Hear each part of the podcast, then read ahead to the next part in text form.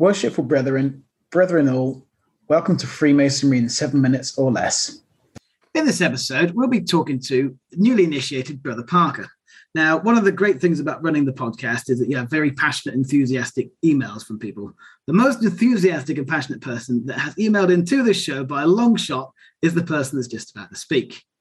Uh, not actually a Mason at the point of contact. Brother Parker has been kind enough to give me one of the great pleasures in life, which has been personal tuition in Hebrew. He's just about setting up uh, Hebrews for Mason, Hebrews for Masons, which is a, a tuition-based uh, uh, educational resource. And for brethren that like to, to understand the, the history uh, of the institution by learning Hebrew, this is your man. So without further ado, I'm going to pass over. If you could just introduce yourself and, and your lodge, um, please, please well, thank you so much, Brother Evans. Um, so my name is Eliyahu Parker, and I'm a member of Holy City Lodge Number Four in Jerusalem, Israel, under the auspices of the Grand Lodge of the State of Israel. I do want to say though that I'm not representing either of those bodies. I'm here as an individual, not representative of any group that I might be a member of. Uh, and without further ado, I want to read to you guys uh, a condensed version of Israeli Freemasonry written by Brother Leon Zeldis. Yes. The origins of Freemasonry in the Holy Land date to the 13th of May, 1868, when most worshipful brother Dr. Robert Morris, past Grand Master of the Grand Lodge of Kentucky, directed a secret monitor ceremony in the cave of Zedekiah, popularly known as King Solomon's Quarries, under the walls of the old city of Jerusalem. Dr. Morris worked to erect the first regular Masonic lodge, and in 1873, he succeeded in obtaining a charter from the Grand Lodge of Canada for the Royal Solomon Mother Lodge number 293, working, quote, at the city of Jerusalem or adjacent places, unquote. This was the first regular lodge in Israel. The lodge had a difficult existence and after a few years stopped reporting to the Grand Lodge of Canada. It was finally erased in 1907. Around 1890, the next Masonic lodge to be formed in Israel was established in Jaffa. Eventually, this lodge adopted a new name, Barkai, meaning dawn in Hebrew, and became integrated into the Grand Lodge of the State of Israel. Lodge Barkai is the oldest in the country still in existence. Three other lodges were constituted before World War I. After World War I, under British rule, a number of lodges were chartered by the Grand Lodges of Egypt, Scotland, and England, and the Grand Orient of France. Some of these lodges are still in existence to this day. A special case is that of the five German speaking lodges founded in Israel in 1931 by the Grand Master of the Symbolic Grand Lodge of Germany. With great vision, most worshipful brother Otto Müffelmann realized that the rise of Hitler, Yamach Shimo, in Germany sounded the death knell for Freemasonry in his country. He traveled to Israel and founded lodges in the three main cities Jerusalem, Tel Aviv, and Haifa. German speaking lodges in Israel and also in Chile, kept alive the flame of German Freemasonry during these dark years, and after the end of the war, were instrumental in restoring regular Freemasonry to Germany. The first National Grand Lodge in Israel was constituted in 1933 and brought together all the lodges that had been working under Egyptian and French jurisdictions. The English speaking lodges, however, refused to join the new Grand Lodge and continued working separately. There was a need for the creation of a Grand Lodge that would achieve unity within Israeli Freemasonry and recognition abroad. This ideal was realized in 1953 with when in an impressive ceremony conducted in Jerusalem by brother the Earl of Elgin and Kincardine, or Kincardine, I'm not really good with Scottish pronunciation, past Grand Master of the Grand Lodge of Scotland, and the Grand Lodge of the State of Israel was consecrated. Apart from Israel's two official languages, Hebrew and Arabic, there are lodges working in seven other languages English, French, Spanish, German, Romanian, Russian, and Turkish. Three volumes of the sacred law are opened side by side upon the altar in Lodge the Hebrew Bible, also known as the Tanakh, the Christian Bible, and the Quran. The official seal of the Grand Lodge encloses the symbols of the three great monotheistic religions the Christian cross, the Jewish Star of David, and the Muslim crescent, all intertwined within the square and compasses. Freemasonry is one of the few institutions that actively promotes better understanding between the different ethnic and cultural segments of Israeli society particularly between Jewish and Arab brethren, and also assist in the social integration of immigrants, myself being one. In Jerusalem, King Solomon's quarries are occasionally used to conduct Masonic meetings. The underground quarry, could explain what is written in the Tanakh, in the Bible, that no sound of metallic tools were heard at the building site of the temple. If the stones were dressed underground, no noise would have reached the temple site. As it says in 1 Kings 6 7, Bahabait behivanato even shlema masa nivna, umarkavot bahargarzen kol barzel lo nishma mebeit bebechinato. And the house, when it was in building, was built of stone made ready before it was brought thither, so that there was neither hammer nor axe nor any tool of iron heard in the house while it was being while it was in building. Brilliant. Thank you very much for that. That's very interesting. Yeah, that, it's an interestingly eclectic mix in in your lodge, uh, which we've talked about. It's it's it seems to be working in absolute harmony, and um, the, the brethren seem to be very passionate about their Freemasonry. So it's nice to see that you're um, maintaining that momentum. So, is is your lodge primarily for immigrants, uh, immigrants to Israel? First, first. It it, it, it is um, um, being the English speaking lodge of Jerusalem.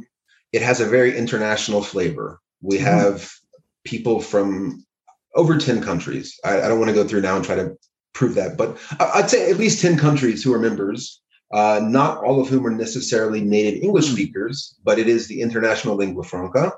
And so, uh, yeah, we have uh, people from all over the world that are members of our lodge in Jerusalem. Fantastic. That's really interesting. Can so, I ask, um, when was the Grand Lodge of Israel established?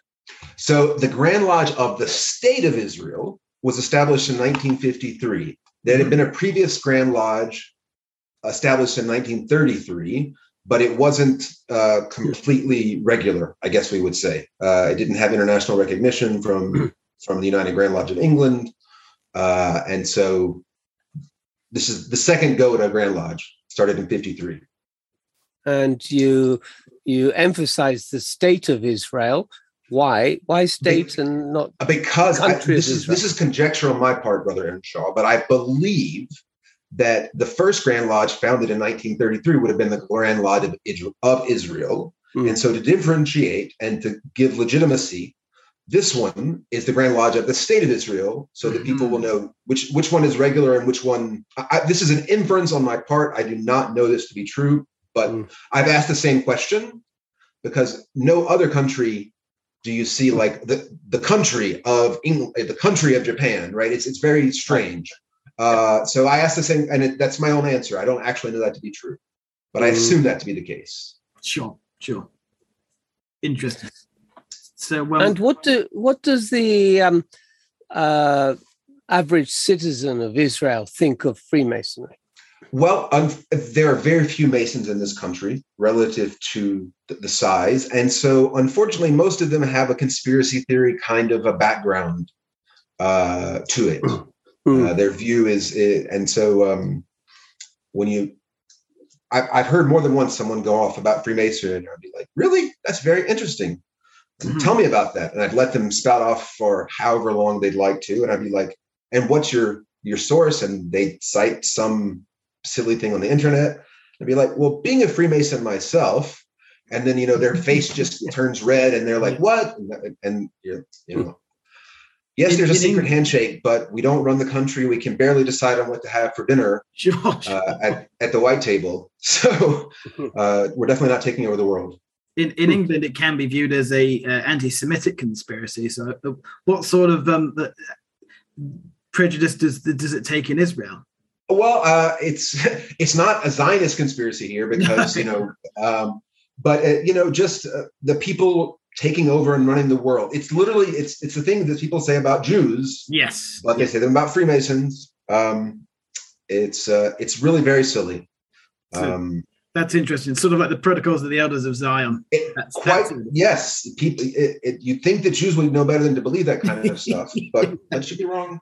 Oh, a hideous, a hideous irony. So, um, yes. what what made you become a Freemason? What was your were your main reasons? you'll have to have him back another time to hear the whole story. But the long story short is, I was having a very deep conversation with a good friend of mine who I've known for 25 or 30 years. And um, I asked him why in the world he did certain things with his life. And his answer was, because I'm a Mason. And from there, an hour later, I'm like, well, how does one become a Mason, et cetera, et cetera. Fantastic, uh, fantastic. Mm-hmm. It's nice. No, yeah, mine mine was mainly to do with the family tradition, and on my on my stepfather's side, actually, he was just such a such a decent chap that yeah, it was it was my my idea to get involved more with the charity side of the lodge than than anything the the deeper aspects. But yes, it's um that was my main reason. So yeah, nice one. What if what if you're you're in a unique situation um, in Israel? So what has been the positive things of masonry and also the negative experiences? Well, the, the positive thing um, is that um, I wasn't the following. I wasn't looking for it when I when I found it. Um, Freemasonry, you know, is supposed to be about all kinds of different things, uh, including everyone being equal. Um, and I went to my first white table as a guest in Jerusalem, and that very day, um, no, I'm messing up my story. I went to my first white table, and I was struck by um, Jews and Arabs sitting around the table, genuinely concerned about each other's welfare. It was a feeling of fellowship the likes of which I've never encountered in this country. Um, and so that would, I, I was into the, the, charity aspects and some of the other aspects that draw me to it, and finding this little cocoon of coexistence where you know we take it seriously as far as religion and politics. They stay outside, and we're brethren inside the lodge, and it's it's just amazing.